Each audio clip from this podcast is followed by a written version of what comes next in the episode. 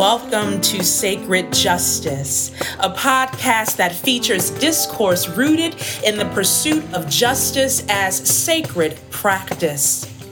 Our weekly discussions reflect on current events, art, media, theology, and how they intersect with the movements for freedom and liberation. We hope that through these conversations, we can foster inclusivity by expanding our learning opportunities. We hope to cultivate digital community beyond the confines of our campus. And we hope to reconnect the church's social and spiritual callings. Join us for the journey. This episode contains language about suicide, suicidal ideation, and some of the challenges that come along with mental health journeys. Hello, everybody. Welcome back to our podcast series, Sacred Justice. I'm Mia McLean, and I'm here with Ben Boswell and we are going to continue our very juicy conversation about Station 11 and some other things. But first of all, how are you doing today, Ben? I'm good. It's a beautiful day here in Charlotte, North Carolina. The sun is shining, you know, and uh, so just trying to uh, kind of get myself into that summer feel. You know, mm-hmm. there's a feel. You got to get into the summer, and I'm trying to get myself. And I'm not really there yet, but I'm I'm trying to. You know, I put it on flip flops and shorts in the afternoons, trying to make it like feel like it's actually summer. But uh, haven't been to the pool. That will be kind of a key moment. Mm-hmm. Uh, so anybody who wants to invite me to their pool, go ahead right now. You can send me an email. I, I couldn't get into my community pool this year, so I'm looking for pools to get into. Okay. So yeah, just want to put that out there to the universe.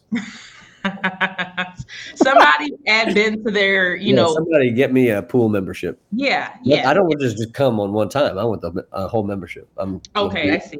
I'm be greedy about it. How are I you see. doing? I'm good. We uh, we had a very busy weekend um, at the church this past weekend um, with this conference. Um, stellar conference curated by Devin Green, who is a church member, and oh. Devin is 19 years old. And I told Tara earlier today, Reverend Tara, I said at 19, I was like on the couch watching like House Hunters. Like what? like what is? You know, I I was working, but I was not planning a conference. So I. You know. At 19, I was carrying a rifle. Oh God! Oh well, you were doing something also army. very. I was intense. in the army. Yeah, very. Yeah but I was being ordered to do all the things I was doing. I wasn't planning conferences like Devin. Amazing. Yeah. Miss, it was incredible. You, yeah, it was great. I had a whole kind of like out of body experience being the, on Saturday because I was I was I was trying to be at two places at the same time and I had a very busy day. I w- there was an all day conference that Devin had planned on LGBTQ allyship and what it means to be an ally. That was one of the most successful conferences we've ever had incredibly well planned, very well attended, um, getting positive feedback from people who were there. It's fantastic. So I was showing up there, but I also had an all day um, retreat for churches that are a part of the Thrive, Thriving for Racial Justice uh, Lilly grant that we received as a church. We were one of those churches, of course, as you know, Gerardo and I started that grant. So, mm-hmm. but we were lucky to also be a part of it as well. And um, so I was on that with our key lay leader, who's who's on that Tara Harris. So it was the the the lay leader and the pastor of all the ch- the churches that are in the Thrive Grant talking about what all these churches are doing uh, on racial justice and what they're mm-hmm. learning as they walk down this journey. So it's a really cool moment for me to be uh, as pastor to be doing both LGBTQ allyship and racial justice at the same time in the same building, even though I was on Zoom for one and in person with the other. Uh, and then I had a wedding for a church member that night that I did. I performed. It was a really cool kind of like moment as a pastor to see all the things that are being done. And in each case, the laity are really driving the ship in all these events. I'm just kind of mm-hmm. showing up and providing what I'm asked to provide. But like Devin planned the LGBTQ retreat. Mm-hmm. Tara Harris was on a panel talking about with other lay leaders talking about what she's learned uh, uh, in in what our church has been doing on racial justice. And then, of course, you know, somebody else planned this wedding, and I just showed up and said a few words. But we had a bunch of staff people there as well. Uh, Amy and Tom and Carol and Rainey were there, and uh, this is a really cool, fun time to connect with uh, lay people and staff. So it was a really just good day. It was a good day. It was a really long day and a tiring day, but a good day yeah, for our church. Yeah. But a reminder that, you know, we are doing things in the world and for the community that sometimes aren't as, you know, um, people might not know about, maybe mm-hmm. because they're not paying mm-hmm. attention or they don't read the emails or whatever. Right. But these are affecting people's lives. I mean, we had we had so many visitors on campus on Saturday with this conference, people who have never been here before, but who are partnering organizations in Charlotte, Equality North Carolina, Transcend Charlotte, mm-hmm. um, representatives from the Freedom Center for Social Center for Social Justice. We yes. had all these eh, Alliance of Baptists. Ba- Bishop Tonyia Rawls. Yes. Yeah. I mean, the, the partnerships that are being created. I thought, I told Devin, I was like, we need an event that brings together all the organizations, nonprofit, and and for and churches that are working on LGBTQ inclusivity mm-hmm. work and justice yeah. work in the city. And we almost had he Ju- Devin almost did it. Mm-hmm. You know, we had uh, Caldwell folks here, yeah, from Caldwell Presbyterian, and so yeah, it was it's pretty awesome. Um, to see that. And yeah, you're right. A lot of people in the in the city wouldn't see that. You know, they wouldn't mm-hmm. understand that, or the church wouldn't see how we're.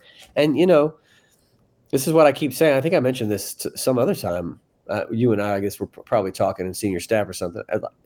This church is saving people's lives. It, mm-hmm. it, maybe not in the ways that we are traditionally have, but through our advocacy, through our support, through being a safe community and affirming community for people uh, who have been historically marginalized from church, from white dominant spaces, from uh, wealthy spaces. We're we're you know we're saving people's lives. That's that's ministry. That's gospel. Yeah. And it's always exciting to see that. Yeah. Yeah. It's interesting. I, I was talking to the person who was um, tabling for Equality North Carolina, and they were like, do you all allow alcohol on campus? And I was like, hmm, why? And he was like, um, you know, it's a really nice space. We would love to host an event here that kind of brings together um, some groups and we can maybe bring together faith communities. I'm like, you know, we would love to host you and partner with you. I said, I think our policy says something like we have to be a sponsor in the event and approve yeah. certain things. And I was like, we were happy to sponsor. And he was trying to like say, well, we can make it a faith thing. And I was like, you don't have to make it a faith thing because yeah. everything is faith and justice. They work together. So uh, for the people out there who like to compartmentalize as if you know spirituality mm. is different Say from that. justice. Someone should preach that message. Yeah, I mean, I, I somebody did kind of yesterday, but um, how you said kind of like I. well, I, I mean, kind of, I kind of tried to do it. I know, you did it, but some people might not have heard. Oh, you, okay. what you were doing. There's a lot to reflect on. There were layers. Yeah, I heard yeah. there were layers. Like, I know what you were doing. But anyway, so he was like, "Yeah, we will." I'm like, it doesn't have to be a, a explicitly a faith or a spirituality event. I said, whatever you're doing, if it's in alignment with what our mission is, which if it's Equality North Carolina, it probably is, then we are happy to sponsor the space and then, you know, go through the process of having, you know, alcohol or whatever. but, you know, but I thought it was great. He had never been here before. And, and, and now he knows our campus and he was like, oh, we can partner on a project.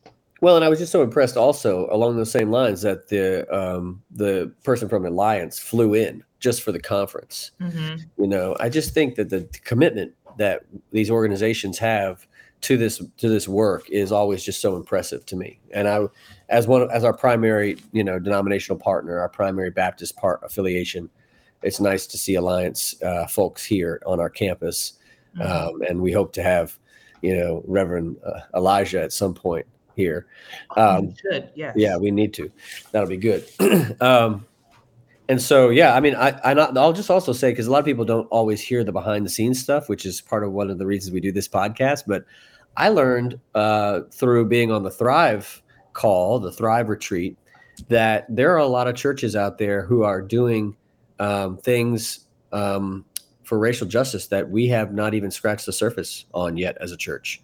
Mm. And a lot of people look to us as the pioneers. You know, very few churches have a, you know, white dominant churches have a whiteness course that they, people are going through, right? So they're looking at us, but then when Tara's on the panel and she's saying, "Well, here's some things that that you all are doing that we're not doing," I was really impressed to hear that there, in one church there's an effort where they they have now started p- paying royalties uh, whenever they sing spirituals composed by enslaved Africans. It's almost like a reparations effort for white dominant spaces whenever they sing African American spirituals. And I just thought, what a cool way to raise up that and to put that in the order of worship and to say, here we are singing this song just because, you know, and we should acknowledge the contribution and of where it came from and its mm-hmm. continued ongoing spiritual power. A lot of the churches also have, at least three churches have taken part of their outreach budget and allotted it for repair. Mm. Mm-hmm. Now, we've given a gift to restorative justice Charlotte. No, it was not to Black Lives Matter. It was to restorative justice Charlotte. And um, it was squash that rumor now. And, and, uh, but, but, so we've given some money for repair work, but to have an, a slice of your budget that every year is always going to repair was interesting.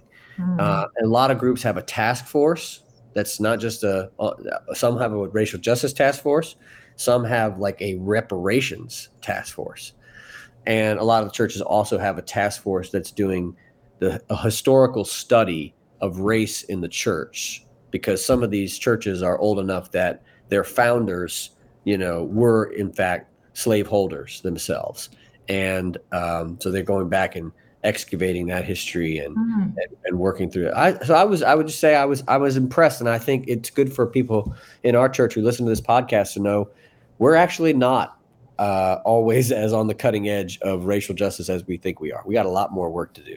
Mm. Yeah, yeah. Whew, there's always work to do, which is a, a unfortunate segue. So we're going into our current event section and Hmm. No, I'll just get started because I'm just annoyed. But yes. this housing situation here in Charlotte is just, if there's anything that's reminding you there's work to do, is the fact that we are in this crisis right now. I mean, that it's a national crisis, so it's not a Charlotte thing. But the amount of phone calls we're getting every week to pay people's rents, and, and yes. not rent, not like rents in like a nice hotel. I'm like rents in filthy places. Yeah. Hmm that are charging $500 a week for trash. I mean, like, it, not sanitary, not clean, not on the not on safe. the on the human trafficking route because, as we know, Charlotte is number seven in the nation for human trafficking, like a human trafficking hub, because I 85 cuts through here. And so you can really get somebody from Alabama to Virginia in like a day, right? Mm-hmm. We are yep. number seven in the country for human trafficking. I went to go pay this lady's rent, and she has two small children, and she's at one of the top like stops for human trafficking in this country. I mean, you know, in, in, in Charlotte, and I'm I'm like. This, and then and I went to go get a receipt for somebody else's rent that I paid. Huge drug addict population, right? Which is we support we support addicts. I mean, we are not in a position to judge or condemn and also it is unsafe to have your children in a place no, that you can't uh, yeah. overrun with that culture right now and so it just has been and i'm i'm reading this news about Brookhill and mm. The mm. redevelopment that that they've been trying to do and, and the developer pulled out in february and a new developer wants to come in and build you know fancy apartments as they're doing in many neighborhoods in the country. You know, you're going into these impoverished neighborhoods and you're promising um, affordable housing, and then affordable housing comes and it's $1,800 a month for a one bedroom, which is not affordable. So I'm just going to sit, I'm sitting with that today and it's frustrating. And we keep getting these phone calls, and we are not a social services agency. We cannot mm-hmm. provide wraparound services that people really need to solidify transitioning out of homelessness and poverty into something more stable And I just am like, what you know, what I I don't know. I'm frustrated. it's frustrating because it doesn't seem like there's a way out of this. And a lot of it is so sad because it, it has to do with, you know, political po- lack of political will. It's similar to the gun violence thing. It's it's not like you can't solve this problem. No. This is a solvable problem. Mm-hmm. It's a problem that can easily be solved with with the right political will. And it's also a problem that has to be solved over time. It can't be solved with one um, quick fix. You know, mm-hmm. I always think about the churches that have given twenty million dollars to buy a, you know, to bu- to build or to buy an old motel and re- refurb it into affordable housing units. They they drop twenty million, which for a church is a huge amount of money, massive amount of money, and they create what eighty units at the most, eighty mm-hmm. units. Mm-hmm. We need fifty thousand. Yeah. You know, so you know, you're talking about if every church in the city got gave 20 million, it would not give 50,000 units. So yeah. We're asking churches to take on and fill in the gaps for, and I think those churches who are doing that are great, but I think they're, they're just filling in the gaps created by a political system that is broken. Yeah. That doesn't understand, that just is really okay with citizens living in squalor, right? So I think that's a that's a real moral problem, a moral issue with the city and it, it was oh, this intractable politics. No, it's it could be solved. It could be solved. It, mm-hmm. It's not that hard. The other thing is, it's just a, a, lack of planning. You know, here we have this this city that was planned through a lot of brilliance, or so folks thought, uh, to create this up you know uptown area. Um, you know, we know the history of urban renewal that was done to create this uptown mm-hmm. area and all the other investments to try to bring the NASCAR Hall of Fame and hotels and all this stuff to Uptown. And uh, where was the public transportation planning, folks? Y- yeah. Y'all are y'all are 20 years out now from the city that we should have been 20 years ago before now. You're you're a you're a generation and a half from when you uh, from the public transportation you should have built. You know, think about when they built the subway in New York City. That was a long time ago, or in D.C. Right? or mm-hmm. in these mm-hmm. other major metropolitans. And so you could solve the housing crisis tomorrow by just building public transportation out to the areas where people can afford to live. Yeah. Now, even in Concord, trying to get a one bedroom is still too high, too high in Concord right now. But but you could keep going for like you got to keep finding places outside even of Concord. You know, and then gas is rising. So, yeah.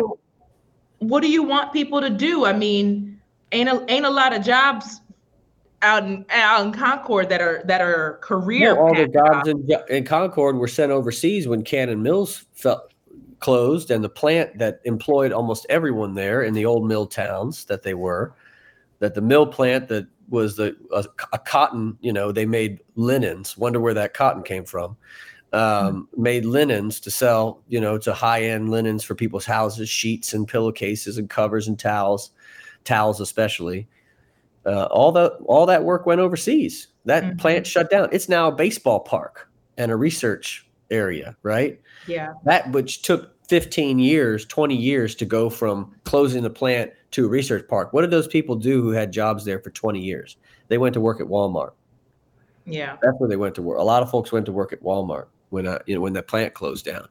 Wow. Um, and I think that de the deindustrialization of America we still have not even come to reckon with what that's done to us. You know, yeah. the investments, the trade where you can send your company over to China, pay, you know, half the amount of labor costs, make the same amount of money, keep your company in business. I mean, it's just it destroys entire towns that are relying on these these companies to mm-hmm. employ the, a workforce. You know, you could work at Cannon Mills uh, back in the day, back in the 70s, even 80s, maybe and you could work there having no college degree, maybe mm-hmm. not even having a high school diploma, mm-hmm. and provide for your family and buy a home yeah. and buy a mill house, take care of your family. I've been in those houses. You know, I mm-hmm. dated girls that grew up in those families. You know, I know the I know that world, you know, and I it's just so sad to see what could have been what could have been done, you know, and all and that's those that's the little towns, right? So now all you can do really there is they you can build a bedroom community yeah. where you have a strip mall, a Target. Basically, you put a Target and some apartments. Yep. And it becomes all it is. Own economy. It's a bedroom economy. right? Bars, yeah. Target, and some apartment complexes. Yeah, that's all it is, and it's it's just. I mean, I remember watching this happen. Well, not kind of witnessing it happen when I lived in Syracuse, and upstate New York has a very similar story. You know, just everything was. You know, Syracuse was Salt City. It was that was their economy. They were they had salt mills and they were producing things. The Carrier Carrier Dome Carrier was the the air mm. conditioning people, and when they started outsourcing those jobs, you know, most of my cab drivers were like seventy year old men who mm. were, who were trying to make ends meet, right? Mm. Like in Syracuse, you know. So it's just it's it's a nationwide issue that I feel like if we try to tackle it city by city, we're never going to catch up because it really needs to have some sort of national legislation coming down. This is absolutely out of control. Yeah. Yeah, I think so one of the one of the ways to kind of get a frame around what what is intractable here is that there was this I don't know want to say good because it was one of the hardest things I've ever watched, but it's, it's a HBO miniseries called Show Me a Hero. Hmm. And it's about the battle to build affordable housing in Yonkers, New York. um, yeah, you know, it's directed by David Simon, who of course I love, who also directed the the the Office, and it's about the the mayor, the young mayor of Yonkers, New York, who finds himself engulfed in this like racially divided um, battle about the city's future and about affordable housing, and the ra- the way the residents come after him for proposing affordable housing initiatives. Um, it, you get to see the demonic underbelly of what NIMBY. We keep calling it NIMBY. That sounds like way nicer than it is, mm-hmm. right? Mm-hmm. Not in my backyard. Like that's somehow that there's like virtue in it. No, that's not virtuous, right? NIMBY. It sounds too nice for what's really going on. Yeah. There, right? you know, people are people are hurting. People are dying. People are being excluded. People are you know not having anywhere to live. So I, you know, folks want to watch something that really gives you a picture of what it takes to build affordable housing in a city like Yonkers. That's up north. Think about in Charlotte, right? What the fight would look would look like. Um, it's really sad, and I'll just give you a trigger warning and an alert. Uh, you know, the mayor kills himself in the end because it oh, was oh, wow. that. Yeah. Wow. So um, it's it's rough. It's rough. Yeah. Whew. Well, what what what is yeah. your uh, current event? uh I gotta, I gotta, I gotta do some. I gotta take some fam. I need to do some family cleanup work here inside the inside the tent, inside the Christian tent, and inside the Baptist tent, because this report came out. I think you've heard about this report, Mia, um, of this the report on the Southern Baptist Convention abuse scandal, and it's a report of the cover up, not the not the abuse. It's not a report of the abuse. We have that already, and it's horrible. It's horrifying. Now we have a report of the cover up of the abuse. And um, I would say that we should, you know, people should be surprised and aghast, but of course, people are not. And it happened to the Catholic Church. And so a lot of people are saying, well, is it as bad as that? Yes. Yes. Just as bad as that. Just as damaging as that. And, um, you know, it's just a, it's an unbelievable story of people trying to protect an image and an institution over the bodies of mostly women and children right mm. and instead of what doing and somehow trying to protect what this organization was when in reality um, we have to reckon i i see debates about this all the time and i always say the theology and the practice go hand in hand.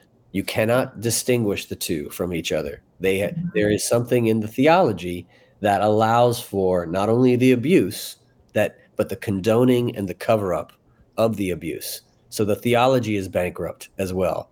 And the thought and the theology has been bankrupt. Anybody in our church who grew up in a Southern Baptist church and doesn't know about the abuse does did not grow up in the Southern Baptist churches that uh, that I've heard about and that I've been in. You know, I just, uh, I mean, they they were abusive spaces. They were theologically abusive spaces. They were mm-hmm. physically mm-hmm. abusive spaces, emotionally abusive spaces.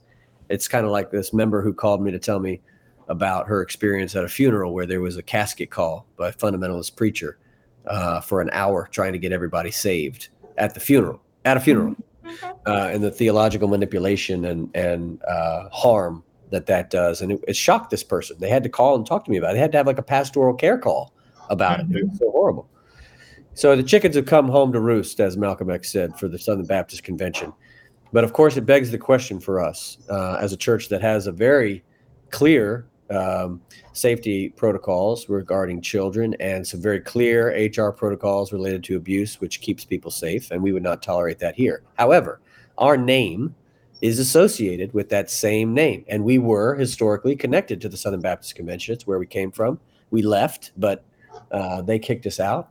And um, so that word, that that word in our name, has its same root, that Baptist word. And I can't tell you how many people have called me after that um, this abuse uh, report came out, the, the cover up report mostly. The abuse report's been going on for a while, but the cover up, and said, when are we taking Baptist out of the name? Reopening that conversation. I know a lot of people don't want to talk about that anymore because they feel like we, we've been down that road. But one person said, I just thought they put it so well. And and there are, by the way, I just want everybody to understand, like this is not new people that want us to take Baptist out of the name. These are lifelong members who grew up here who think it's time to change it and who have thought that for a while. And I can tell you who they are if you want to. You just got to ask me personally. But I, you know, but I, I won't put their names out on a podcast. But one person put it in this way. It's just so powerful, especially when you think about our work on marketing and branding and trying to to grow and attract people who want to be a part of an inclusive community in a in a time of church decline. Why would we leave a word in our name that says danger, run away. Mm. Woo! I'd never had it heard it put that way. Yeah. But now, now the word doesn't just mean, you know, conservative, stuffy, doesn't drink, doesn't dance, doesn't have fun, is all about hellfire and damnation, is all about, you know, conservative politics, evangelical politics, moral majority, Jerry Falwell, all the things that go with the word mm-hmm. Baptist that are horrific and have nothing to do with who we are. But now it says danger. Yeah. You could be harmed here. And if you are, they'll cover it up. Yeah. I mean, that's, I mean, that's a different conversation now, I think. And so I, I don't know what that means for us as a church, uh, you know, but I do think there are a lot of people calling me about it and asking me about it. Remind me offline to tell you something related to this. oh, okay. You're not going to give the listeners a, t- a treat. Not okay. yet. Not, not, not this episode. But remind me because it's related. It's related about how we brand ourselves publicly and um and we I know that this particular church is very um very tied to its foundation, its roots and the founders and the this and the stories and everything. And I think part of that is because it's so young compared yeah. to other places that we literally have living church members whose parents were founders or at least grandparents or something, right? Yeah. Or at least part of no, the. We, we still have living members who are have founders. Yeah. yeah. Right. So there's this marriage to it that it's understandable. And also, um, and also we got to start to separate ourselves from those wonderful um, the stories are fine, but some of the things that came along with the stories, they got to go for us to move forward because, yeah, the, the Baptist thing, it's time. It's time. it's time. Well, the thing is, remember that like, it doesn't reflect who we are, not just theologically or politically or uh, um, whatever. It doesn't reflect who we are from who our members are. Yeah. When I got here in the in that packet, I think you've seen it. The the profile that our church did looking for a new pastor, it was already more than 50% not Baptist then. and and that's when I got here. Now it's gotten we haven't had a majority Baptist joining class in 6 years. Which means that the people who are at the core don't even have a rooted connection to this to Baptist in their heritage let alone have any connection to that word in our name. They couldn't mm-hmm. care less. Mm-hmm. They come from Catholic and Presbyterian and Episcopalian and Lutheran backgrounds or no background at all in a church, you know? And so I think it doesn't even reflect who our members are anymore. Uh, the, the ecumenical community that we are, which you know, Steve used to say we're a Baptist church, an ecumenical church in the Baptist tradition, kind of like we're Uh-huh. Wake Forest University or a hospital or something. But but yeah, we're ecumenical. We we don't need to say in the Baptist tradition, you know. and I think that's the other thing. I think people are afraid that we will lose some sense of who we are, but the that word doesn't actually describe who we are. And Yeah. we're not going to like suddenly stop being congregationally led if we took Yeah. the word Baptist out of the name. That congregational polity is part of who we are. That's not You can just be Myers Park Congregational Church. Look at you trying to make us UCC all the time. You just keep trying to make us UCC because you got your my- ordination I will not there. rest. You know, well, but see, we're trying to make you Baptist. So you trying to make us UCC. We try to make it's that's the good. That's the way people have always done in America. You try to make me Methodist. I try to make you Baptist. Mhm. It was back and forth. Yeah. So Yeah. Well, I mean, there's more there. There's more there, but um, yeah, we must. We have to move on. Yes, we do. Okay, Station Eleven. Okay, so Mm. last week we talked a little bit about it and so, sort of our initial our initial reactions to the show. I'm so obsessed with it. I want to hear because you preached a sermon yesterday at the time of recording this called uh, what was it called? Me, that is wow. Wow. All I can think of is You were in the Christian service. You were across from me. I all Yeah. I'm because because the line I keep hearing is creation. I want to call it creation is groaning. Your servant called Creation is growing. That's Paul's language. Yeah, I Yeah. couldn't steal all that. But mine was renewing. It was renewing the face of the earth, which comes from the Paul, the Psalm text, which I also use. But yeah, about uh, you know everything is spiritual, and Yeah, yeah. that's a summary. Okay.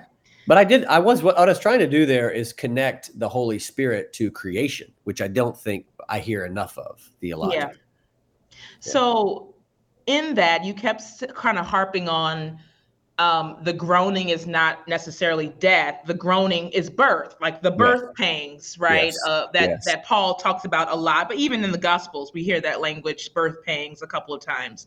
Mhm. So, Station Eleven, trick, uh, not trigger warning, spoiler alert. Uh, we're going to talk about it, so go watch it. I, Go watch it. We're not going to hold back. Okay. So 99% of the, the population dies across the face of the planet, apparently. And so things do die. Mm, mhm, And then mhm. new things are reborn as we see throughout the Mhm. show. So Mhm. there is death there. And so I guess I'm trying to reconcile like the birth pangs or the creation is groaning being about birth, which I agree with. And also Mm-hmm. we saw how the earth the earth herself was literally able to renew. I mean, there were trees growing in old theaters. Yeah, that was such cool imagery. I You loved know, it. Flashed that a little bit as you're sitting in that theater Yeah. uh, with Jeevan at the beginning, watching Arthur on the stage, and you get that flash of what this what it's going to look like 20 years in the future, which is totally covered in grass and trees and animals in there. I think there were were there pigs, there were boars, yeah, wild boars in there, which was awesome. Um, God, I love wild boars, and um, so I think that was it was. I think that that reminds me of what I keep hearing from environmentalists, especially folks in the Extinction Rebellion group and things like that. Is it? It's not, I, which I love that term, Extinction Rebellion, because it's not about we're going to kill the Earth. It's about humanity. Human beings will be eliminated Yes. not not the earth the earth will renew the earth has has rotated around this fiery ball of sun uh, for a long time and it's been really really cold here for a long time. It's been really really hot here for a long time. There were Mhm. dinosaurs. I know some folks who think they're jesus horses don't believe that but there's like there were dinosaurs there were there was evolution and there could be a de-evolution and a re-evolution. And i think we keep thinking about it from this anthropocentric perspective where we're going to be you know oh what's going to happen to the earth the poor earth we're going to kill the earth We're gonna no die. we're going to kill our we're killing ourselves it's We're gonna die. yeah. And so, but the earth will renew and the earth will go on without us. And it's almost like, um, I felt a lot of that in Station 11, like the virus. And I thought about that a lot when COVID hit, that the virus was in some ways like it is already creation reacting Yeah. to our misbehavior. That's right. You know, it's creation saying, look, I, you know, Station 11 is not that far off now that we've been through COVID. Like it used to be, you would see a movie about a virus and you'd be like, oh man, nobody gets viruses. You know, they always talk about a new virus, nobody gets it. You know, um, a few people get it, but in reality, it could happen. So, killing 99% of the population, I did not think at the beginning of COVID that a million people would be dead. Yeah. If you told me at the beginning of COVID, I wouldn't have come out of my house if you told me that ever again. Like Mhm. I maybe one time. Um, but if you told me a million people in America were going to die from that in two years, I'd have been like, "Oh my god!" You know, that's a that's bigger than that's big time numbers, bigger than any war that we've ever had in American history. Um, so yeah, so uh, creation is reacting, right? It's reacting. It's jumping. These viruses are jumping species now because of the Mhm. way we're treating species, but because of where species, our proximity to species Mhm. right? Uh, I think I'm thinking about the pangolin and the bat and how Yep. coronaviruses are jumping from bat to pangolin to human and morphing and changing and growing. And so there's a creation's reacting to us, and it it's clear it could kill us now. Like Yeah. I don't know if you ever watched uh, M Night Shyam- Shyamalan's uh, movie. I love M Night Shyamalan. I know people think he jumps the shark and stuff, and it's not real, but I always think the premises are like a lot of fun. Which I talked about the Village, that movie that he did in a sermon a while back. But the one that I love, it's called the the Happening, and it's like this. It's just like all of a sudden the wind blows and creation reacts and it just kills people. It just starts killing people like Mm. and it gets into their brains and then they they kill themselves. Like it's something that like a like something in the air a virus or something in the air that gets into people and they just die. They jump off a building. So people just all over the earth start committing suicide. Wow. and then nobody understands why. That's what the happening is about. And um and it's about like these people trying to hide and find a way to survive in the midst of the happening. And it just kind of culls the population. And all it's all the wind the wind does it. And if the imagery of it is just so powerful. It's kind of like creation is like no i'm tired of this. I'm just tired of mm-hmm. this so i'm gonna just we're gonna change the game now. Boom. It's like whoo you know apocalyptic is what it feels like. Yeah. That's interesting. I mean, I, am going to put a trigger warning at the top of this episode, but I've been thinking a lot about the suicide rates, and I've been seeing. I saw two videos over the weekend of people being rescued from trying to um, kill themselves. Oh. So one lady was trying to jump off a bridge, and so these people had gotten out of their car and they were like pulling on her, and I think it eventually ended up they got her, and then this other man tried to drive into a lake and these people all rush over. It's at a golf course, and they like pull him out the car. He's fighting them. That these are in the same week. I saw these two videos, right? And I've been thinking about how the the pandemic has affected people's mental health, the state of the world, um, and it just sort of feels like uh, things are dying, and and people are really uh, fighting to live and not winning that fight. And Yeah. I'm just uh, seeing the pandemic. I mean, seeing Station Eleven was. Um, like the choice was really kind of made for people. I mean, Mhm. there were Yeah. people kind of like stuck in their cars going to the hospital and never made it, right? It was just like, and that's Right. it. But there is okay, so let's play with this a little bit. I like this.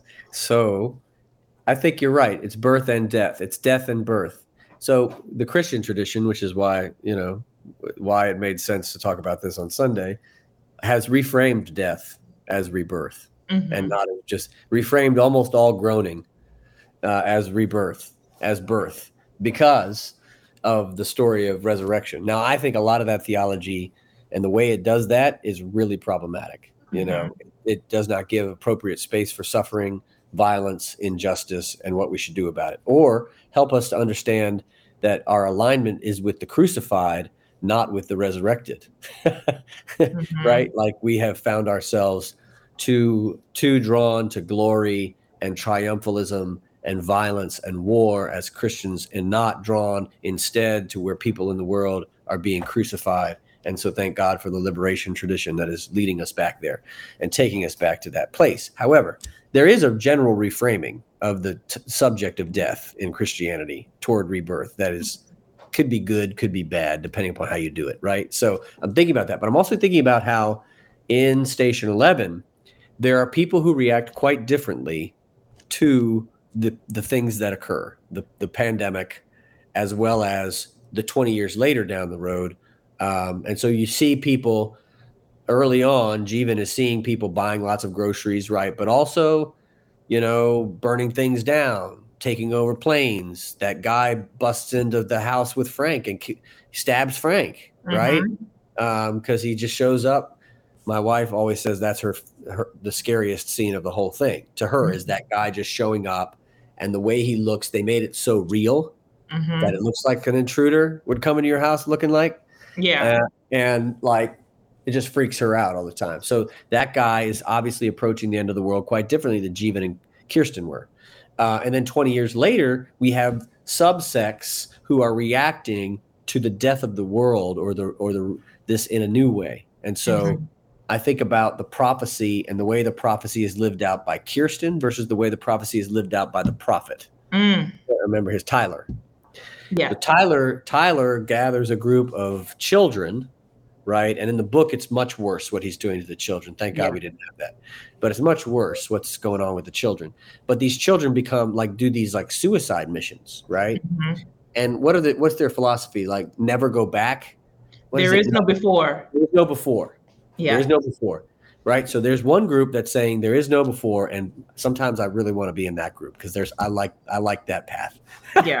Then Yeah. there's Kirsten's group that goes with the traveling symphony, and they're creating a new world and they're doing Shakespeare. So of course there's a before for them. Yeah. Right. And they talk about their families and their loved ones, and they remember and they tell stories, and they, you know, and they're trying to, they birthed a new world, but they're still talking about what died, what they Yeah. lost. Whereas this group has decided there is no before. Yeah. We don't care about what happened beforehand. So we're cutting ourselves off from the past. And then there's the more unhealthy, the Museum of Civilization. And this is where Yeah. they're preserving the past so that they can rebuild the world and make the world in the image of the past, Mm. right? And so Arthur's best friend from his theater days yeah.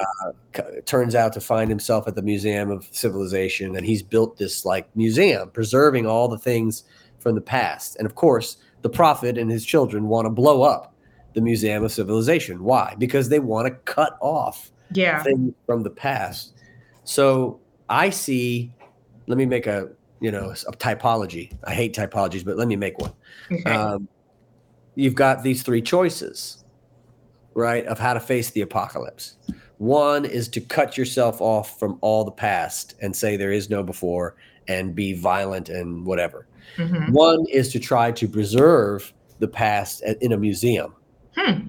Like which- churches do. Oh, well, you, you got there before I did. Yes, like like a lot of churches that think of themselves as museums and not like living, living, breathing communities, right? Mhm. Um, so there's that path. I think both of those are the extreme opposites of each other and both unhealthy ways to move through the world.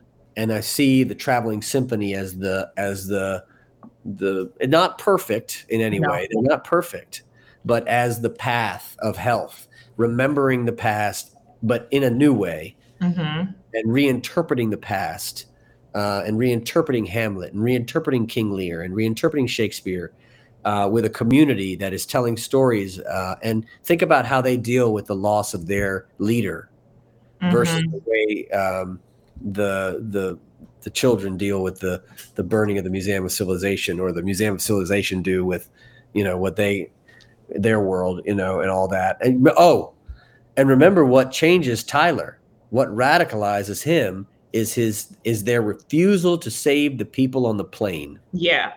Yeah.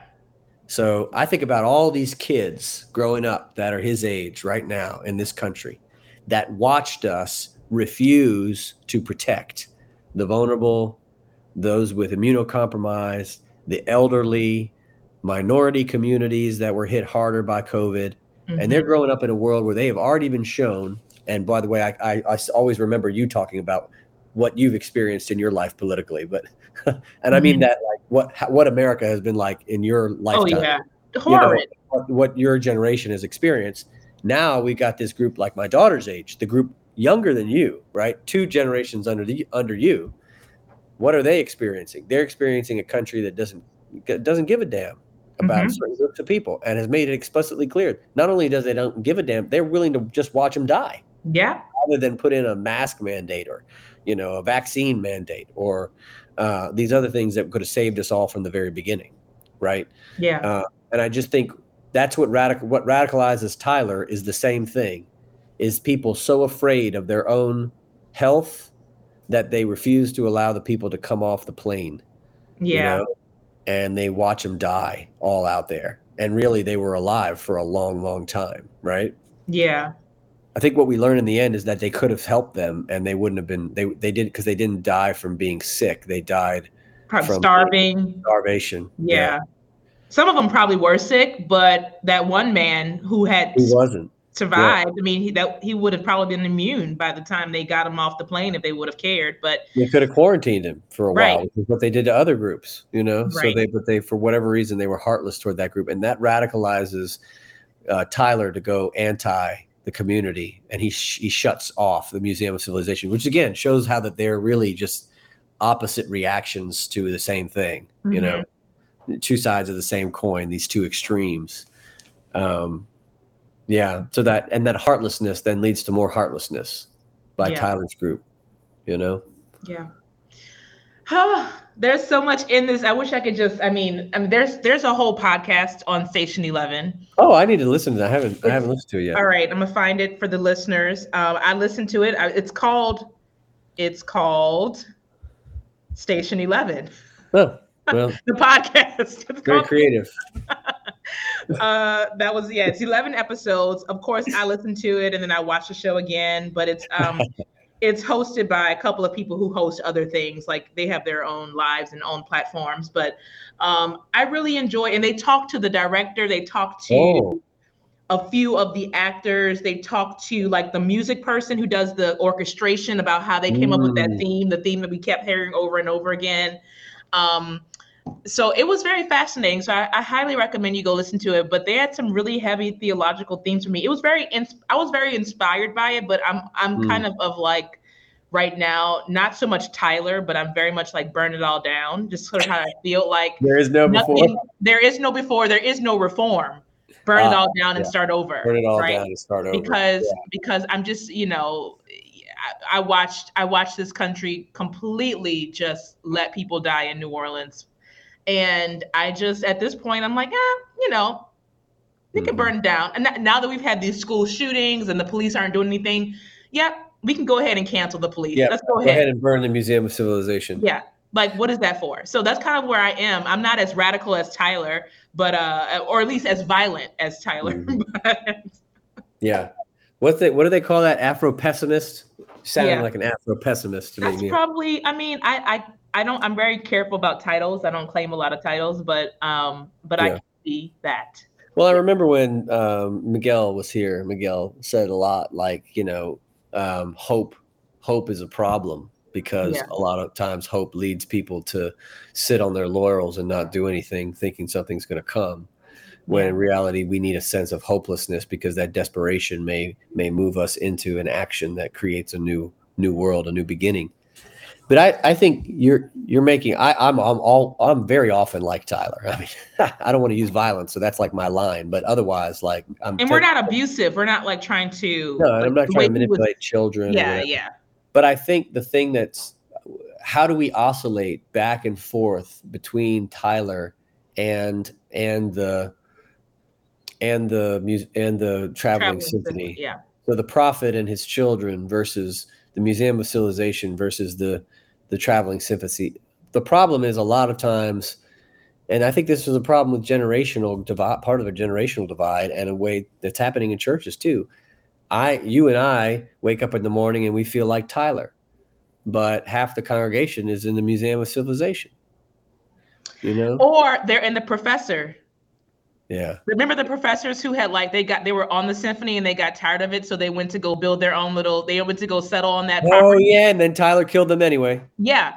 So, so I think I think there's like the congregation is like professors and the Museum of Civilization, somewhere in between there. yeah, and I, I know there's some people that in the congregation that are like Tyler, and then oh, there's yeah. lots that want to be. But see, I think all of us, and this goes back to like the rebuilding community moment that we're in now like how do we take people who are like the professor who wanted to go do their own thing and left the traveling symphony that are disgruntled with the traveling symphony let's use that word then we've got Um, Tyler and their group is like just burn it all down because it's it's been broken forever and it's not going back. There is no before. Burn it down. And then the Museum of Civilization people still trying to preserve this, you know, old world, even though it's gone.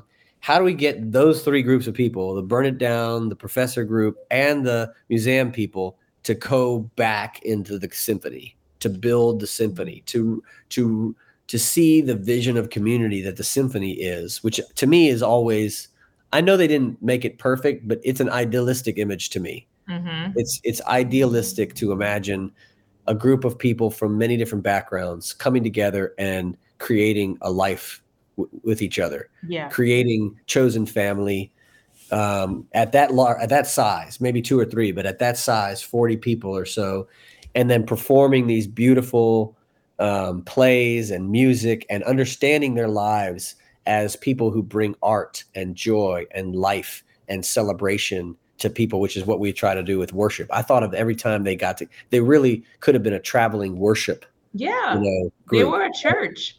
Yeah, they were a church, they were a community, and they're trying to bring church everywhere around, yeah. you know. Um, mm-hmm. The lack of religion in it is actually helpful in seeing the religious aspects to it because it mm-hmm. doesn't get cloudy that way. But how do we get people to see the vision of community that can be possible in a traveling symphony instead of st- spending all their time in the Museum of Civilization or wanting to go over and and with the professor, you know, and that's the work that we have to do. They are more like the early church than we are. Mm. In that there is no brick and mortar holding them down. So the professors have settled for like, we're tired. We're gonna settle and, and build the Tower of Babel, or at least something. We're going to build something, not the Tower of Babel. Yeah. The Museum yeah. of Civilization.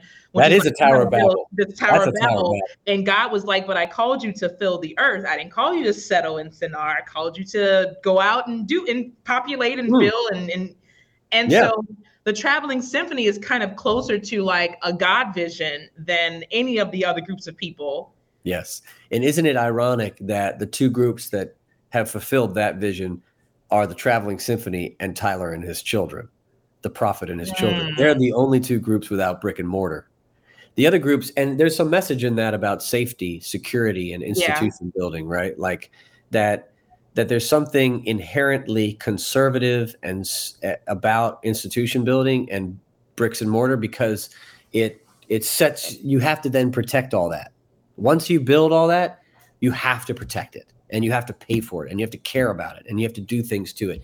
It creates just like when you buy a house, you know, you got to take care of it. You got to fix stuff. You got to call people in to make things better. You got to buy new things, you know, for it. You got to fix doors and it, it, becomes its own life sucking problem mm-hmm. if you're mm-hmm. not careful about how you handle it. And that's the same thing was true with bricks and mortar anywhere. So it's so beautiful that the traveling symphony they have they don't have any of that. They sleep out in tents, they mm-hmm. camp, they take care of each other. And so I think the message for me there is security is in community, not in buildings. Yes. All right, my final thought because we're, we're at time, but I kind of forgot Jeevan's. There's a group of people that we don't see a lot that Ooh. are still doing things that aren't that. So like yes. Jeevan is like off in the woods and he's like the doctor. I kind of would want to be like Jeevan. I feel like I would be like his path. Like yeah, I help people but then I'm going back to my like shack in the woods and leave me alone. And their their village is very agricultural, which yeah. also there's a lot to talk about there from sort of civilization building and what what is civilization and where does it come from and is it tied to agriculture or not? Um, I read this incredible book while I was on sabbatical uh, that I have here. I'm still trying to figure out how to preach this book yet, but it's called The Dawn of Everything: A New History of Humanity it's mm-hmm. have you seen this book yet? No, but it's huge. It's 570 pages, and I read it while I was on sabbatical. It's the best book I've read in a long, long time, and it's basically about how we we we don't understand how advanced indigenous cultures were in relationship to freedom and equality, and we always think of like freedom, free communities, and those uh, uh, indigenous communities that were free and equal, many of which predate um, Sumer, predate Egypt, uh, as somehow like primitive, and in reality, he's they they they debunk all that to the point where there is there is no way to look back on those civilizations as primitive given the amount of freedom and cooperative political life they had in those times. It's a very fascinating book. Hmm. Hmm. Okay. Anyway, I'll leave you leave you all with that recommendation. And oh, it's, it's such a good to talk theo- the, theology about Station Eleven. Yes, yes. I'm gonna go watch it. Everybody it needs to watch this. Oh, so, so hopeful. yes. Well, we'll be back next time with uh, some more pop culture, television, Mhm. music Yep. discussions as we continue the series. Uh, we hope to uh, chat with you more. See you next time. Friends, that was our episode this week. As always, please email your questions and your suggestions to Reverend Mia McClain at mmcclain at myersparkbaptist.org. Until next time, take care. This is Sacred Justice.